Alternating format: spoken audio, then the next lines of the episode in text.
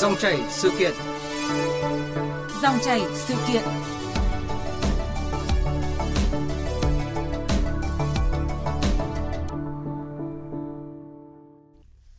À, thưa quý vị và các bạn, gần 2 năm qua, à, đặc biệt là sau tác động khôn lường của đợt dịch COVID-19 lần thứ tư, quan điểm đảm bảo an sinh xã hội là mục tiêu, là động lực phát triển nhanh và bền vững của Đảng và Chính phủ được thể hiện rõ nét qua hơn 70 chính sách khác nhau liên quan tới nghị quyết số 42 năm 2020, nghị quyết số 68 năm 2021 và gần đây nhất là nghị quyết số 03 của Ủy ban Thường vụ Quốc hội.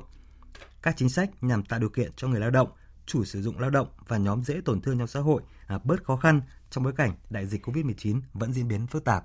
Tuy nhiên, phải thẳng thắn nhìn nhận còn nhiều bất cập trong quá trình triển khai, hiệu quả không như kỳ vọng – Dòng chảy sự kiện hôm nay sẽ bàn câu chuyện này với sự tham gia của ông Bùi Sĩ Lợi, nguyên phó chủ nhiệm Ủy ban các vấn đề xã hội của Quốc hội để đưa ra những khuyến nghị chính sách nhằm giúp nguồn lực này đạt hiệu quả tối ưu trong thời gian tới. Bây giờ xin mời biên tập viên Thu Trang bắt đầu cuộc trao đổi. Vâng, à, kính chào quý vị và các bạn và tôi à, trân trọng cảm ơn sự tham gia của ông Bùi Sĩ Lợi đã nhận lời tham gia chương trình ạ. Vâng, xin à, chào biên tập viên Thu Trang và xin kính chào quý vị thính giả. Thưa ông là dịch Covid-19 là nguyên nhân khiến cho nhiều doanh nghiệp ừ, phá sản, lao động thì thất nghiệp, mất việc rồi là thu nhập thì giảm sút nghiêm trọng. Và một trong những thông tin mà được nhiều người quan tâm là tới nay thì hệ thống chính sách đã có thể hỗ trợ người dân doanh nghiệp như thế nào mà đặc biệt là sau tác động của đại, ừ, đợt dịch lần thứ tư ấy thì ờ, qua quan sát nghiên cứu thì ông có thể cung cấp một số thông tin ạ. Vâng, có thể nói là ngay từ năm 2020 đến nay thì trong bối cảnh đại dịch Covid-19 đã tác động rất mạnh đến đất nước chúng ta gây rất nhiều thiệt hại về kinh tế, xã hội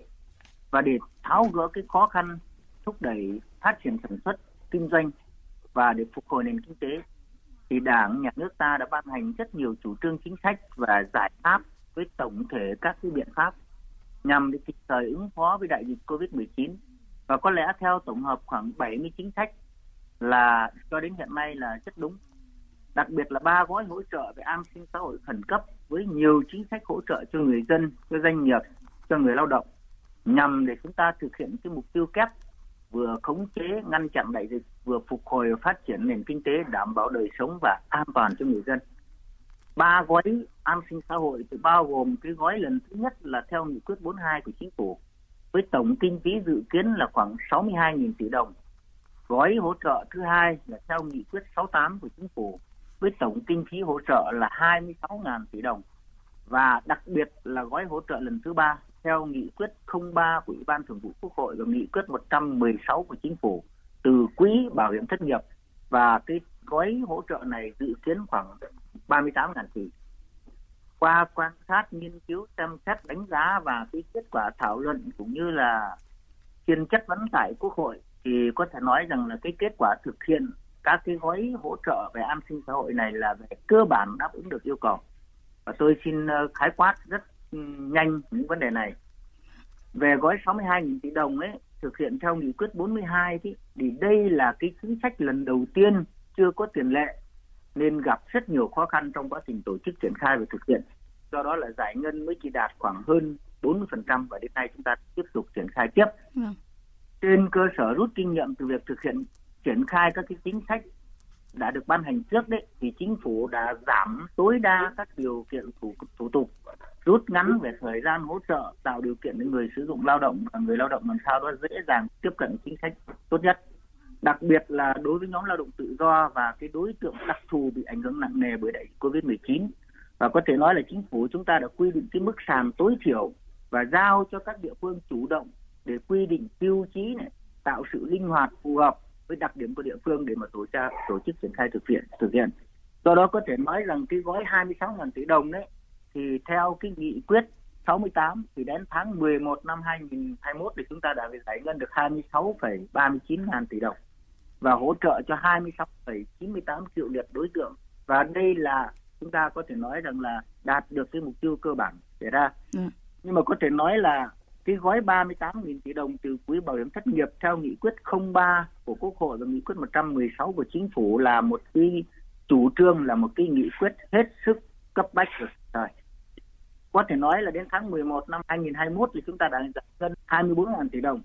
cho trên 9,41 triệu lao động thuộc cả cái đối tượng đang tham gia bảo hiểm thất nghiệp và trên 600 55.000 người đã dừng tham gia bảo hiểm thất nghiệp, tức là chúng ta đạt khoảng 87% rồi. Vâng. Và điều chỉnh cái mức đóng quỹ bảo hiểm thất nghiệp cho khoảng 363.600 đơn vị sử dụng lao động với số tiền điều chỉnh giảm cái mức đóng của quỹ bảo hiểm thất nghiệp đấy từ tháng 10 năm 21 đến tháng 9 năm 22 là khoảng 7,6 tỷ đồng. Như vậy là cái gói chính sách này này là chúng ta dự kiến sẽ hoàn thành trong tháng 12 năm. Có thể nói rằng là các cái gói chính sách về mặt cơ bản thì chúng ta thực hiện tốt nhưng mà riêng cái gói mà thực hiện theo nghị quyết 42 á, thì nó có vấn đề vì đây là cái gói đầu tiên chúng ta thực hiện chưa có tiền lệ.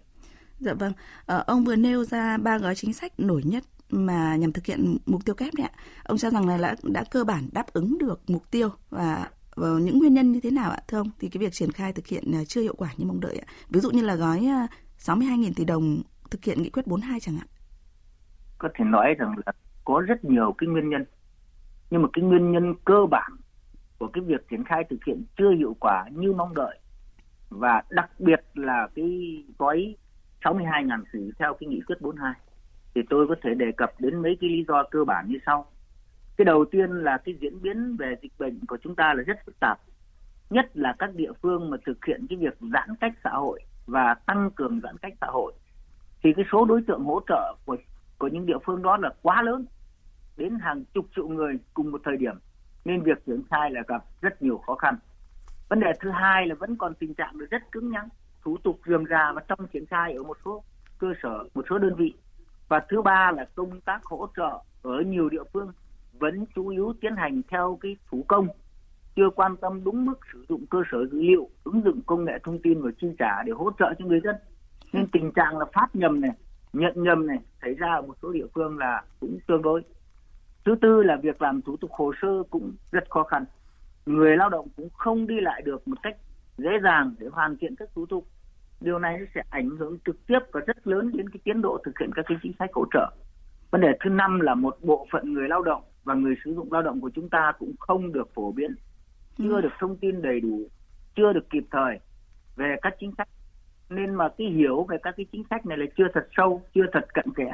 Vì vậy cũng chưa chủ động lập hồ sơ và đề nghị để được hỗ trợ. Và vấn đề cuối cùng là gì ạ? Một số chính sách được quy định tại cái nghị quyết 68 của chính phủ và cái quyết định số 23 của thủ tướng vẫn chưa thực sự phù hợp với thực tiễn. Ừ. tại sao? Bởi vì là chúng ta quy định ừ, một số là do pháp luật quy định cho nên cái cách tổ chức triển khai không linh hoạt thì cái cơ chế đó là pháp luật nó hơi bị cứng nhắc không hấp dẫn và người sử dụng lao động rất khó tiếp cận hiệu quả hỗ trợ thì rất là thấp như là cái chính sách cho doanh nghiệp vay để trả lương vâng. người lao động tức là nhà nước là à, doanh nghiệp là phải bỏ một triệu tám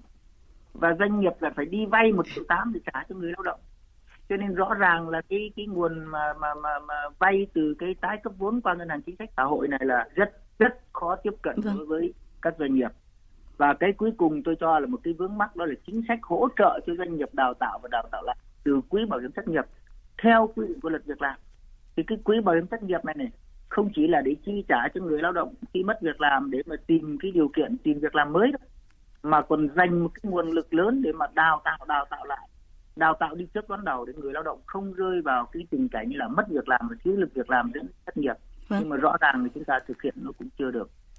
tốt và chưa được nghiêm túc theo đúng quy định của pháp luật. Dạ vâng, như vậy thì à, liệu chúng tôi có thể hiểu rằng là cái gói 38.000 tỷ nghìn tỷ đồng về sau mà thực hiện à, theo nghị quyết 03 của Ủy ban Thường vụ Quốc hội ạ là đã uh, đáp ứng được gần như là tối đa mục tiêu ban đầu đề ra là do đã hạn chế được những cái bất cập của các cái gói trước hay như thế nào? Tôi thì tôi hình dung là ví dụ như là đối tượng thì không quá lớn như là gói 62.000 tỷ đồng hay là thủ tục thì cũng bớt dườm già hơn và đã biết sử dụng công nghệ thông tin ạ? Chúng ta có thể nói này, cái chính sách mà hỗ trợ từ quỹ bảo hiểm thất nghiệp theo nghị quyết 03 của ủy ban thường vụ quốc hội và cái nghị quyết 116 của chính phủ là một cái nghị quyết thực hiện một cái chính sách rất có hiệu quả, thiết thực và thể hiện tính nhân văn. Và đồng thời là chúng ta triển khai một cách nhanh nhất. Bởi vì tại sao ạ? Đây là chính sách mặc dù chưa có tiền lệ, bởi vì pháp luật không không quy định, mà ủy ban thường vụ quốc hội ra nghị quyết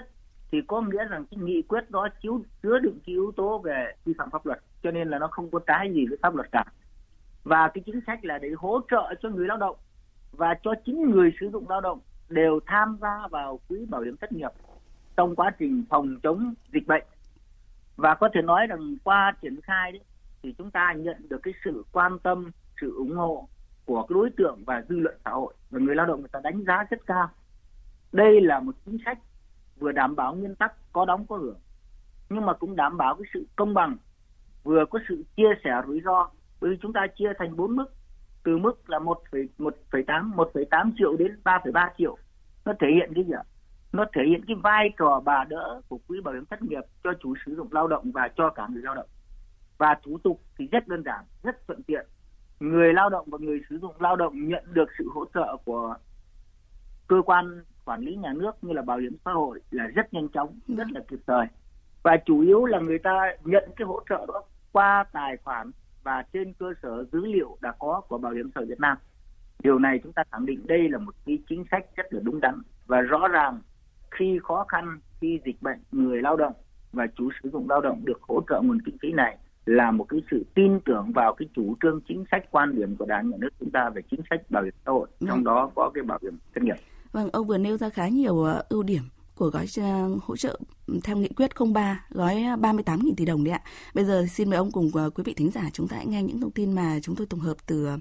người dân, dư luận và cả doanh nghiệp có cả những thông tin đồng thuận và có cả những thông tin đối lập đấy ạ. Chúng ta hãy cùng xem là những thông tin đối lập là gì.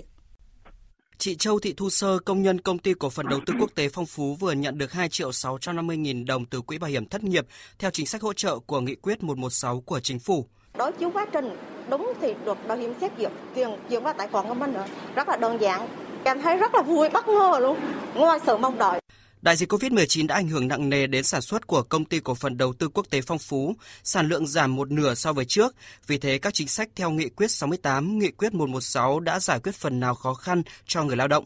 Bà Nguyễn Thị Mỹ An, giám đốc điều hành công ty cổ phần đầu tư quốc tế Phong Phú cho biết, toàn công ty có hơn 2.200 công nhân tham gia đóng bảo hiểm thất nghiệp. Theo nghị quyết 116, người lao động được hỗ trợ tổng cộng hơn 4 tỷ 500 triệu đồng.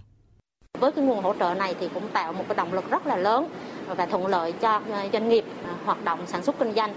đỡ bớt cái gánh nặng cho đơn vị và công nhân một phần là yên tâm vào cái hoạt động sản xuất của đơn vị hơn. Cũng đón nhận khoản hỗ trợ đặc biệt này, doanh nhân Lưu Hải Minh, Phó Chủ tịch Hội Doanh nghiệp Sản xuất Sản phẩm Công nghiệp Chủ lực Hà Nội, Phó Chủ tịch Hiệp hội Doanh nghiệp nhỏ và vừa Hà Nội kiến nghị. Tôi nghĩ là đợt vừa rồi Bảo hiểm xã hội đã làm một cái việc rất là tốt, trích từ cái quỹ ờ, thất nghiệp ra và chuyển cho những người đóng bảo hiểm. Ví dụ như cá nhân tôi được nhận hơn 3 triệu tôi thấy rất là bao nhiêu năm làm việc lần đây là lần đầu tiên chúng tôi được nhận tiền từ bảo hiểm xã hội. Nhưng mà cái cách đấy chưa phải là cái cách hay nó chỉ đến được một phần lao động trong toàn xã hội. Tôi nghĩ là ngân sách của nhà nước thì không có nhiều mà cứ mỗi người dân một hai triệu cực kỳ tốn kém chúng ta nên chăng là dùng những cái tiền đấy có thể làm những cái gói kích thích kinh tế thì tốt hơn. Tại vì nhiều khi những gói kích thích kinh tế, nó như một cái hiệu ứng domino chính phủ chỉ cần bỏ ra một đồng, nhưng mà gói domino này nó làm cho cả cái nền kinh tế nó phát triển đến mức trăm đồng thì nó tốt hơn rất nhiều.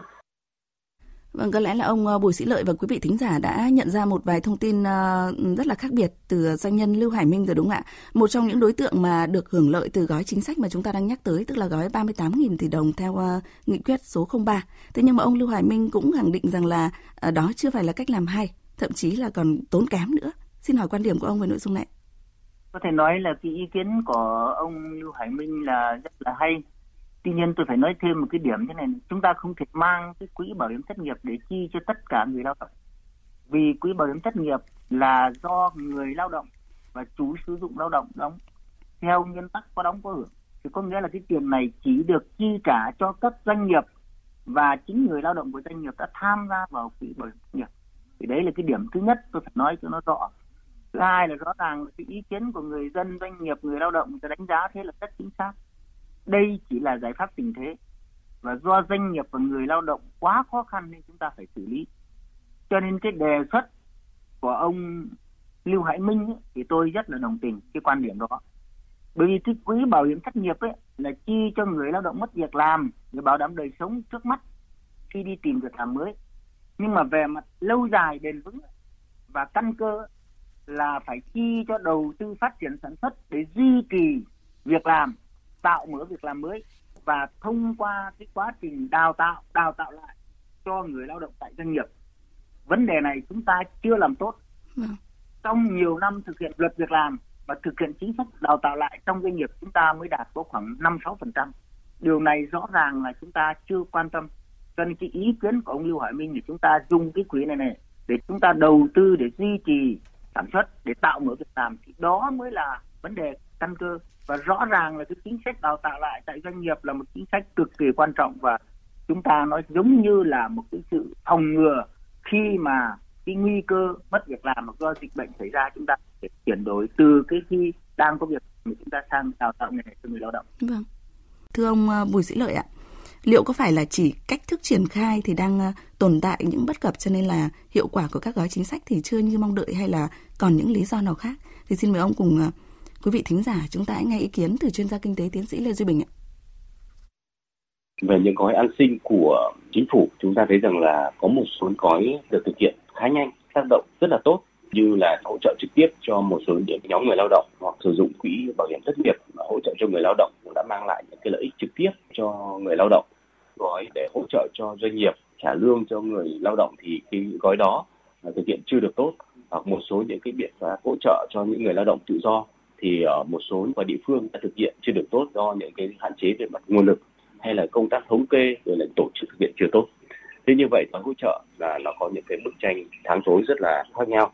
Nhưng mà nhìn chung thì những cái biện pháp hỗ trợ đã phần nào đó là giảm bớt những nỗi đau về mặt kinh tế về mặt sinh kế những người dân những người lao động gặp phải. Vâng thưa ông Bùi Sĩ Lợi ạ, à, những thông tin ờ, từ ờ, người dân, doanh nghiệp và bây giờ đến cả chuyên gia kinh tế nữa thì chúng ta thấy rất là phong phú, đa dạng, đa phần thì đều ờ, đánh giá, nhìn nhận về các gói hỗ trợ ờ, vô cùng là tích cực và thiết yếu. Thế nhưng mà ví dụ như là ý kiến vừa rồi của chuyên gia kinh tế tiến sĩ lê duy bình thì có một vài thông tin tôi nghĩ là ông có thể phân tích hoặc là nêu quan điểm, đó là ừ, những mức hỗ trợ thì còn khiêm tốn, vừa phải và chưa đảm bảo được an sinh xã hội của của nhiều lao động mà bị ảnh hưởng kéo dài ạ đúng là ý kiến của chuyên gia Lê Duy Trinh là tôi thấy rất là đồng tình. Và có thể nói rằng là trong quá trình mà chúng ta diễn ra quá trình đất nước chúng ta bị tác động bởi đại dịch Covid-19 kéo dài suốt từ năm 2020 đến năm 2021 này thì chúng ta mới thấy một cái, cái rõ nét nhất tức là rõ ràng cái nguồn lực của chúng ta là hạn chế. Chúng ta chưa có một cái nguồn lực chính xã có một cái quỹ an sinh xã hội nào đó mà nó rất ổn định để chúng ta có thể chăm lo cho người dân và chúng ta giải quyết được những cái bất trắc khi mà xảy ra và không không bị động. Và tôi cơ bản đồng tình với quan điểm của ông Lê Duy Trinh về cái một số cái ý kiến nêu ra đấy. Đúng là rất nhiều vấn đề chúng ta phải suy nghĩ. Nhưng mà tôi xin bình luận thêm mấy vấn đề này. Thứ nhất đấy, cái gói hỗ trợ từ quỹ bảo hiểm thất nghiệp là hoàn toàn chúng ta chủ động được về nguồn lực.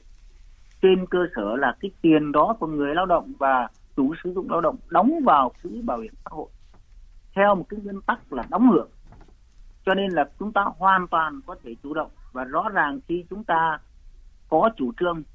thì chúng ta giải quyết cái nguồn lực này cái nguồn vốn này nó đến trực tiếp được với người lao động. Ừ. và cái rất hay nữa là chúng ta hoàn toàn có cái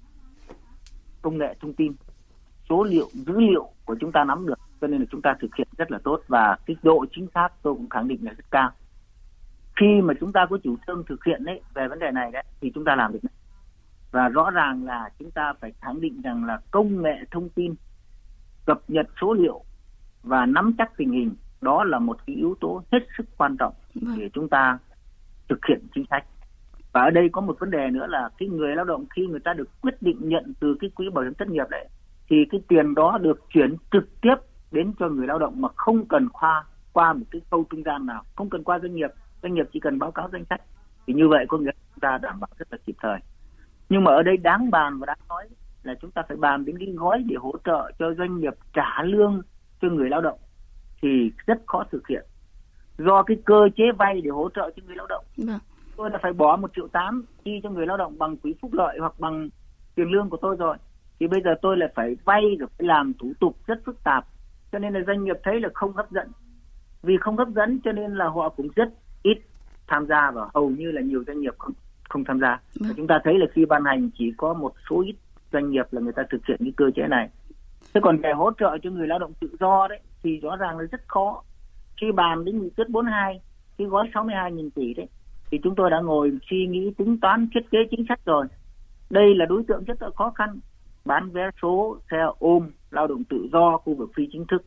không biết mình nắm họ như thế nào vì không có cơ sở dữ liệu người ta đi khỏi địa phương địa phương không nắm nơi vâng. đến không nắm nơi đi không nắm. Vâng. Vâng thưa ông là phải khẳng định là không thể hỗ trợ hay là cứu vớt một một trăm phần trăm người lao động đúng không ạ? Rất là khó. Thế nhưng mà theo ông thì có những cái giải pháp nào mà cần được coi trọng để cho những cái gói hỗ trợ thì luôn tiếp cận được với người thụ hưởng nhanh nhất có thể và tránh những cái lùm xùm không đáng có mà ảnh hưởng đến niềm tin trong dân với các cái chủ trương chính sách nói chung hay là tập trung vào yếu tố công nghệ thông tin như ông vừa nêu ạ?